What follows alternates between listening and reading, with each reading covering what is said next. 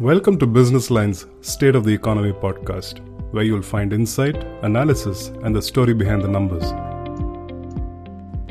I'm your host, Thomas K. Thomas. Today, we are going to discuss the state of India's telecom sector. Telecom networks have become the center of our digital future. The global crisis due to the COVID virus has only re emphasized the importance of the internet and communication tools. Millions have been able to buy essential commodities, do financial transactions, and work from home only because of online platforms. The recent 5G spectrum auction marks another turning point for India's telecom market.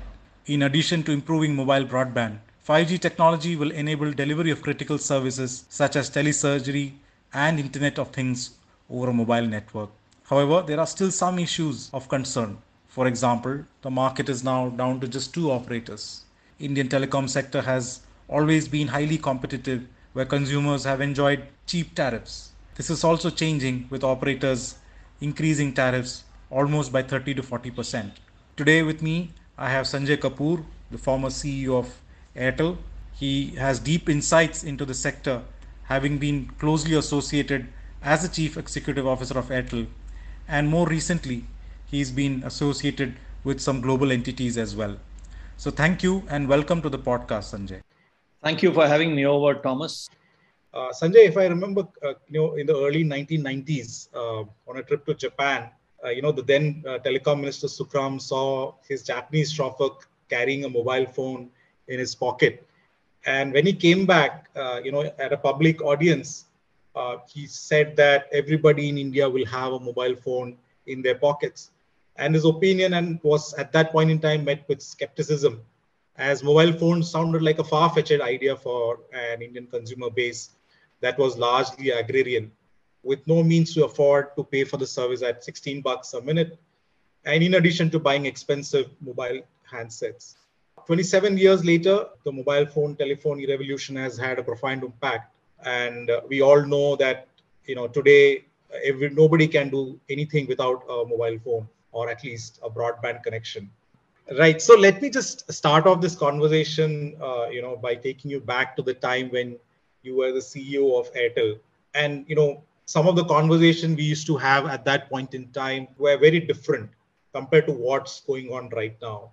So, in your assessment, uh, has the sector changed for the better or for the worse? Great. Um, your question is very permanent. But my answer to that is that uh, the telecom sector is a sector which has been in permanent white waters. Better or worse is just a measure of the glass half full or glass half empty. The beauty of this sector is that it has never faced a demand issue at no point in its life cycle. And with data, right. the appetite of consumer seems to be never ending. So I think this is a beauty. There are hardly any industries in the world which don't have to really fend for the consumer demand. But on the other side, the not so good part of the business has been that the technology cycles are shortening and the capital cycles are increasing, thus right. increasing the pressure to amortize your investments before the next capital cycle hits you. There are more ecosystem players now than ever were in this business who all want a share of the telecom pie and have been feeding on the creamy layer of the non access revenues and profitability of telecom. So I think if you, in a balance, uh, see it, there are a lot of good factors associated and there are challenges associated with this industry as well. Right. So that's a good overview, and uh, we can probably drill down to some of these aspects. So I want to start with uh, from the consumer's uh, point of view. So uh, you know, we now have good data speeds. There used to be time when you know I used to travel to the U.S. and some of the other Asian countries like Korea and Japan, and I used to envy them that you know uh, why as an Indian I can't get those services. We didn't have. I mean, we were still at 212 kbps and things like that. Now at least you know we have good data speeds uh, at least in the urban centers. Uh, but you know there is still this niggling issues related to quality of service, right? I mean, uh, we have moved from 2G to 5G, but you know at the end of the day, something as basic as can I make a call to you? Am I confident of making that call to you? I'm not. I know I'm not sure, right? I mean, this the network is continues to be patchy. Uh, so how do we deal with something so basic as that? Even as we are talking about high data speeds, you know, apps and services and things like that. So, you know, uh, this bothers me as a consumer as much as probably it bothers you or any other consumer. In my mind, uh, the cheap prices and good customer experience are completely at loggerheads. Secondly, access alone does not promise or does not have the capability of promising a good customer experience. It is one of the many variables that come together to offer you a good customer experience. The devices, the access, the content, the storage, the digital applications, security, they all need to come together for an optimal customer experience. On a radio network, you know, with so many users, and if too many of them are accessing high bandwidth service simultaneously, the quality will bound to suffer. That's the nature of physics that gets involved uh, in a in a mobile network compared to right. a fixed line network, which is dedicated to you. While I say uh, that things have improved in India, and I agree with you, I think a lot is desired in India around the in-building coverage. Unlike right. voice, 80% of data gets consumed indoors, and our mm-hmm. resources indoors, um, from a spectrum perspective, which is the lack of one gigahertz and below spectrum, which is not available in plenty, non-fibered backhaul, um, and the sheer availability of the number of towers to offer you that experience is missing. You take right. China, for example. China has a few million sites and growing at a very fast pace, even for 5G. In India, we have roughly 250K sites, give or take, per operator as we uh, read it in, in various publications. Now, we definitely, uh, compared to China, uh, you know, we may not have a, a as large a geography, uh, but in terms of population density, in terms of the size of the country, I think we deserve a lot stronger network to permeate indoors. And i think that's that's lacking. So i think it's a combination of the resources the money being put and the pricing that prevails in the market. I think all three are not enabling a great contemporary experience which is globally competitive. Right. So let's talk about the uh, finances required to set up a network that will enable top quality service and in this case as we speak there are just two operators left in the market the other two which is vodafone idea and bsnl are practically struggling for survival. Uh, so with just two operators, is this uh, a matter of concern in the long term? Uh, or, you know, when, when you were CEO and all the way till 2014, 15, we used to have at least half a dozen players in each circle. So would you say that it's good to have two strong operators who can put in all the resources and, you know, address these issues which, which you spoke about so that consumers at the end of the day can get good quality service. Or do you think you know having uh, you know lesser i mean it's no point having say half a dozen players and and they continue to struggle then nobody benefits in that case?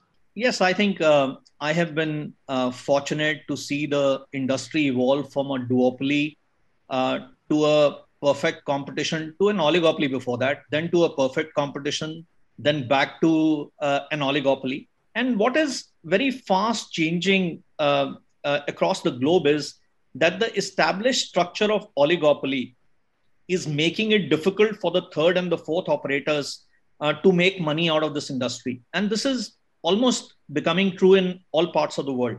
Where things stand with VIL and BSNL and MTNL, I don't think they stand much chance versus Jio and Airtel to either invest or be competitive with them. Therefore, though on paper we have a oligopoly, but I think in practicality, there are two large players who distance themselves from everybody else. Two uh, bleeding operators looking for government support to stand on their own feet appears unsustainable to me completely. While from a customer and ecosystem perspective, an oligopoly and is an ideal structure. However, from a sheer economics perspective, given our current tariffs, cost of spectrum, investment required to make new technologies work, duopoly seems to be the road ahead. Even if the other two survivors, hypothetically, exist, their survival will be only academic in nature, according to me. Therefore, I think uh, two operators are coming to us uh, by sheer forces of economics and viability and sustainability going forward. It is not in the interest of either the governments or other stakeholders in the industry or the consumer uh, primarily to, to have an, a duopoly. I think they'd all be happier with with a with an oligopoly. But it's unfortunate that you know it looks like a duopoly for now. So then, would you say that uh, uh, an operator like Vodafone Idea which is trying to float. Uh, you know, they're trying to look for fresh funding. They're in talks with investors and banks. Government has also agreed to pick up some 33% stake for a 16,000 crore, uh, you know, dues. Uh, so all of these efforts that they are doing at this point in time, and let's say if, if they manage to get something, some funding this year, is it too late for them to even catch up with the kind of investments and uh, you know focus that Airtel and Jio are driving on ground? You know, I don't believe in mincing words here. I think it is uh, too late, too little. You know, VIL right. has a huge outstanding with the government and some of the banks and vendors as well. You know, and just the interest portion of it, when when converted, uh, you know, actually takes away 33% of the equity value of the company. They have a right. huge catch up to play on 4G. They have not even started their endeavor on 5G as yet. Uh, there are tens of billions in what they need to compete uh, with other two operators that they'll require to invest in the business going forward. So, according to me, no matter who comes in and puts in uh, money at this stage, and if it's small amount of money, then it's uh, good money chasing bad money. And there seems to be no business case for somebody to come and invest a large amount of money. Uh, their customers are consistently exiting. Uh, their ability to attract talent and partners with their in, is becoming increasingly tough for them. And this is, to me, a deep pocketed play and has no room for also ran type of players. And I think VIL now, given its situation, seems to be an also ran. So one of the other things that you uh, spoke about is the issue about uh, the ability for operators to uh, collect tariffs uh, and tariffs agent which is viable and which makes them enough margins. Uh, so I remember this conversation which we had several years ago, and you gave a fantastic analogy about the samosa and how Indian tariffs, uh, mobile services, you know, uh, continue to be cheaper than a samosa. So, uh, but now if you look at it, because of the way uh, the operators have the industry shaping up, you see that tar- tariffs are going up. Airtel has always taken the lead in this in this scenario, and they have bumped up tariffs in some of the circles. So while that is good for the operators in terms of you know higher ARPUs and better margins, uh, but has does this also then make the services unaffordable for you know the lower sections of the economy? Because you know, given that we are in India, we have to take care of uh, everybody here. I mean, and, and telecom is considered to be an essential service like power, like water. So how do we balance this out? Uh, Thomas, it is really a chicken and egg story, and someone has to pay for what it takes to put together a competing world class network. Given right. the huge disparity of income in India, raising prices beyond a particular point will make it unaffordable for people at the bottom of the pyramid is a well-known factor um, to everybody while i say that the population that really consumes digital services in india is less than 100 million people. When you compare it with China, they have probably seven or eight times this number. And this number comes out of how many people uh, really truly transact on uh, digital commerce um, services in this country.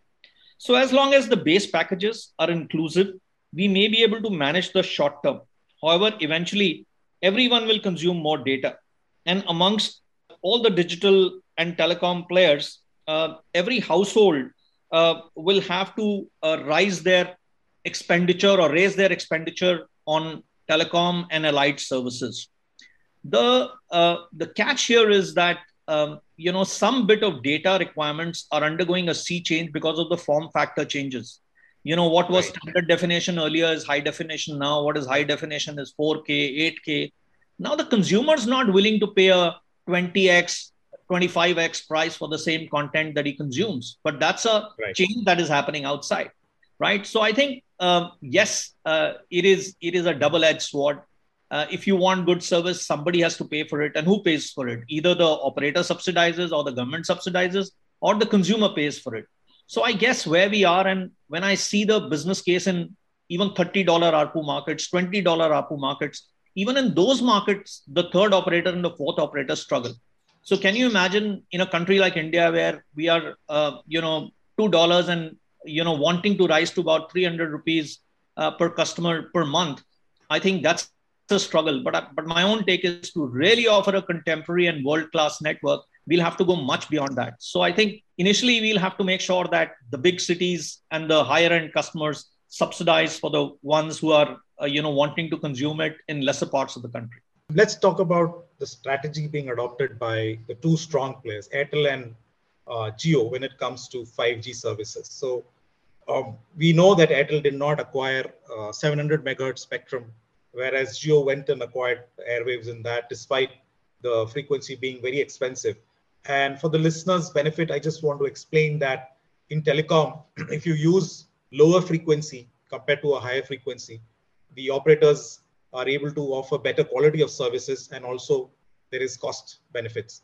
So, uh, Sanjay, I want to take your uh, views on Airtel's strategy here of avoiding entirely the 700 megahertz uh, from their portfolio.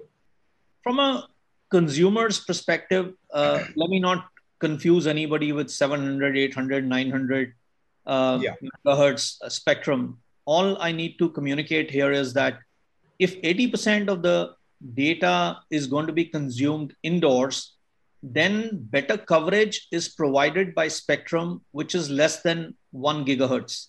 So 700, okay. 800, 900, they all fall into that categorization. Now, whether Airtel goes in for 700 or 800 or consolidates 900, it's a matter of choice.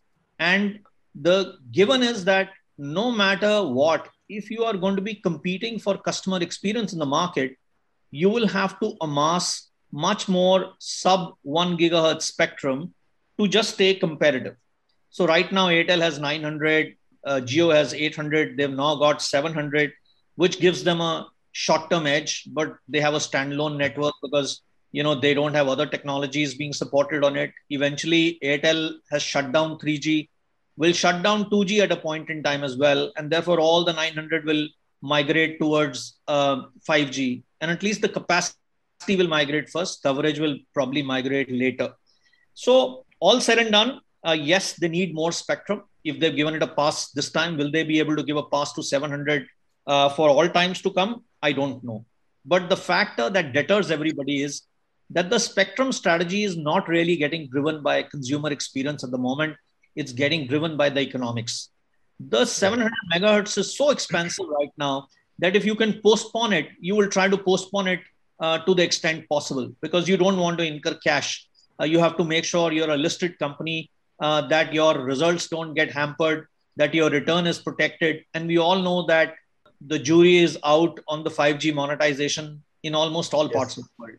So I think given that they are they are they are playing it uh, based on economics and not so much on customer experience to begin with. So what we are seeing right now, there's this massive race to get into the cities, and almost every day we are getting news that you know Airtel has rolled out in five more, and Jio has like 200, and things like that. But on ground, if you look at it, uh, as a consumer, I am not seeing any uh, major difference when I'm using 5G, other than maybe I'm getting uh, slightly higher speeds. What would it mean for a telco to start monetizing this? I mean, they're spending so much on uh, network rollout, acquiring spectrum, and if it's just about giving me higher speeds, how will they get me to spend more on, on, on the services? Yes, this is a million dollar question, uh, Thomas. And uh, 5G has three elements to it it has the element of high speed, it has the element of low latency, and it has the uh, element of Internet of Things, which means if you have millions of devices, um, Internet of Things devices, which have to be connected in a concentrated geography, then 4G doesn't have the wherewithal to deal with it but 5G can deal with it. Now, uh, the latter two, which is around low latency and Internet of Things, uh, people are still in many parts of the world still evolving. What is the use case that a consumer will pay for?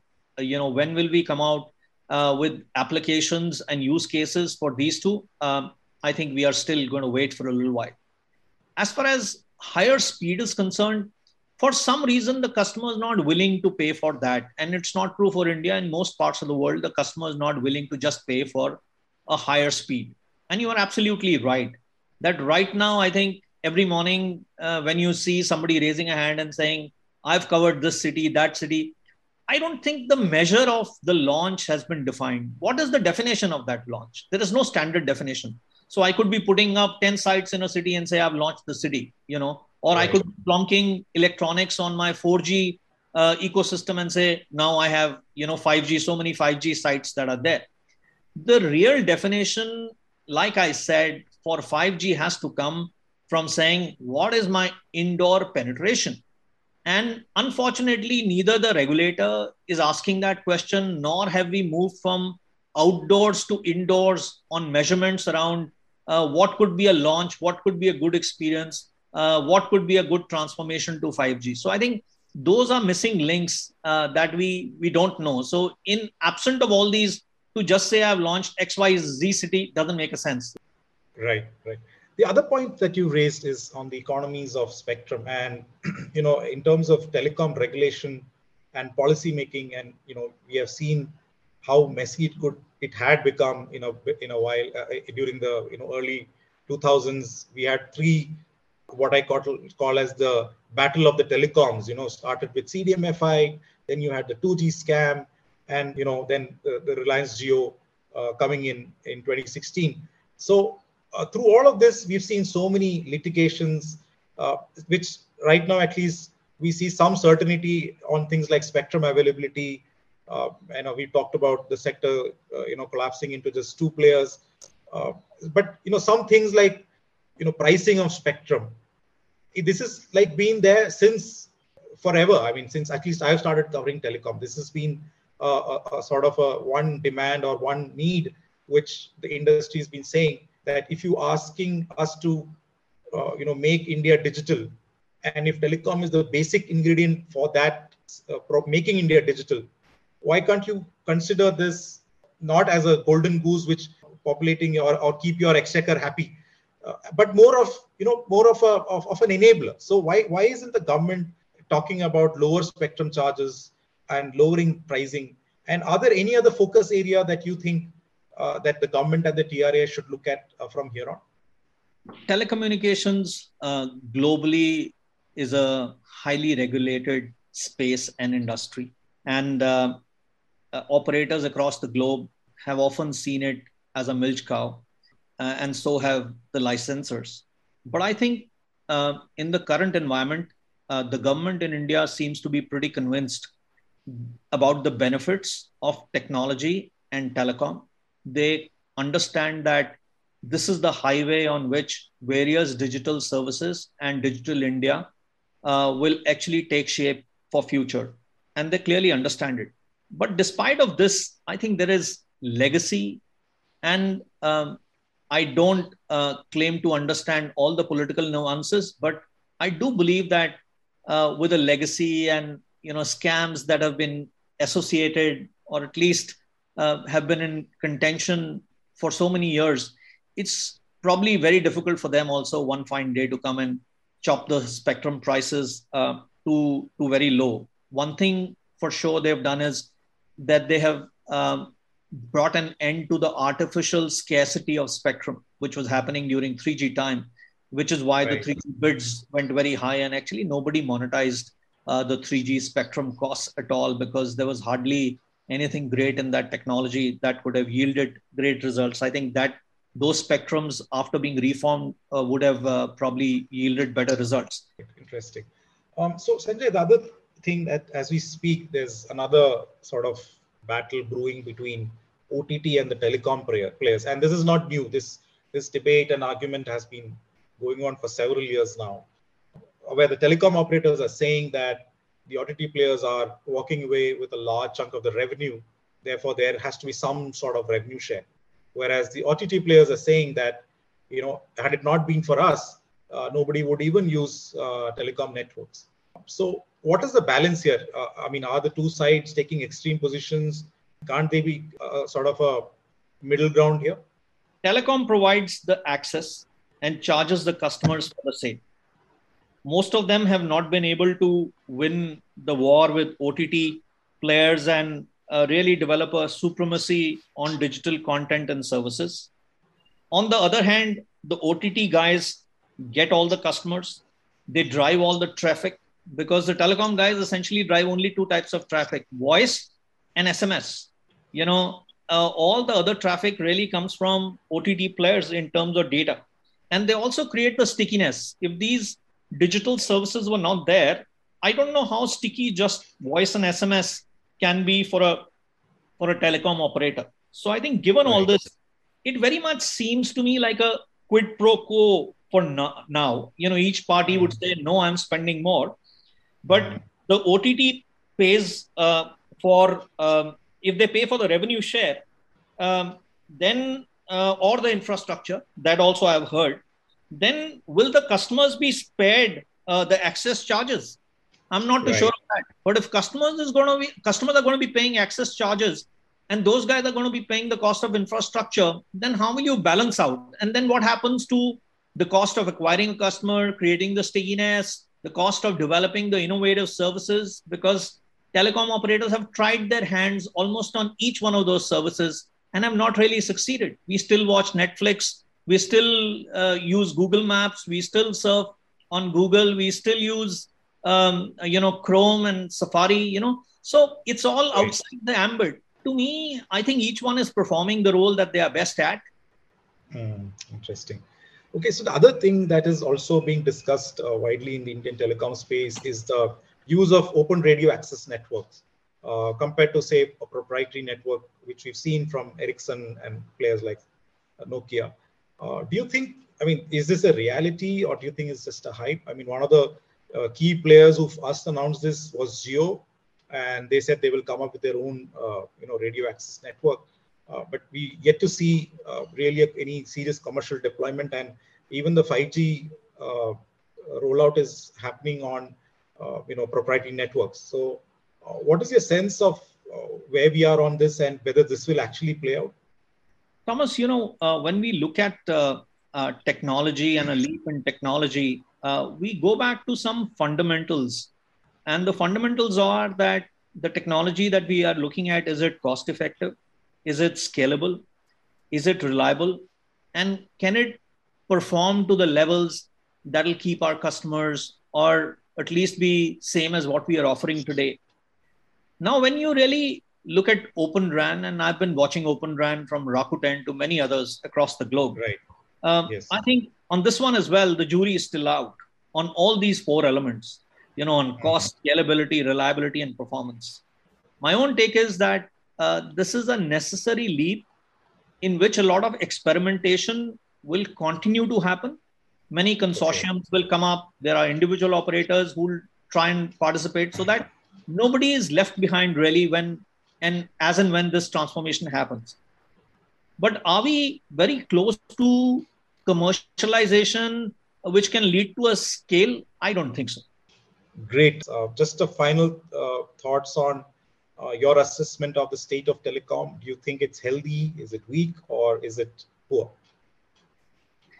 You know, telecom is a is a typical story of uh, the future is bright, right? And I believe right. in that. By the way, I'm sanguine. I believe mm. that. Um, but it has its own challenges and it's very very capital intensive. Uh, it is a game uh, for deep pocketed and it is also a game with big hearts. So I think uh, it is transforming. You cannot compare one period with a previous period because the vectors have changed. Uh, you know, moving from voice to data is a is a big big leap.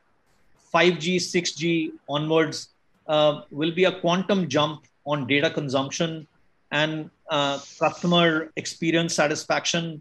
Uh, you know, therefore, um, I think I wouldn't compare periods. I would say uh, it is still looking for um, you know those levers where it can monetize these uh, technologies in a much shorter time frame because these are large investments they end up making. And uh, it is not that you made an investment like we did in 2g and then sit pretty for 8 10 years and the last three four five years you could be actually generating tons and tons of cash. I think those right. are behind us. And lastly what, what i said uh, you know, it is surrounded by people who want to eat, um, you know, a large portion of this pie.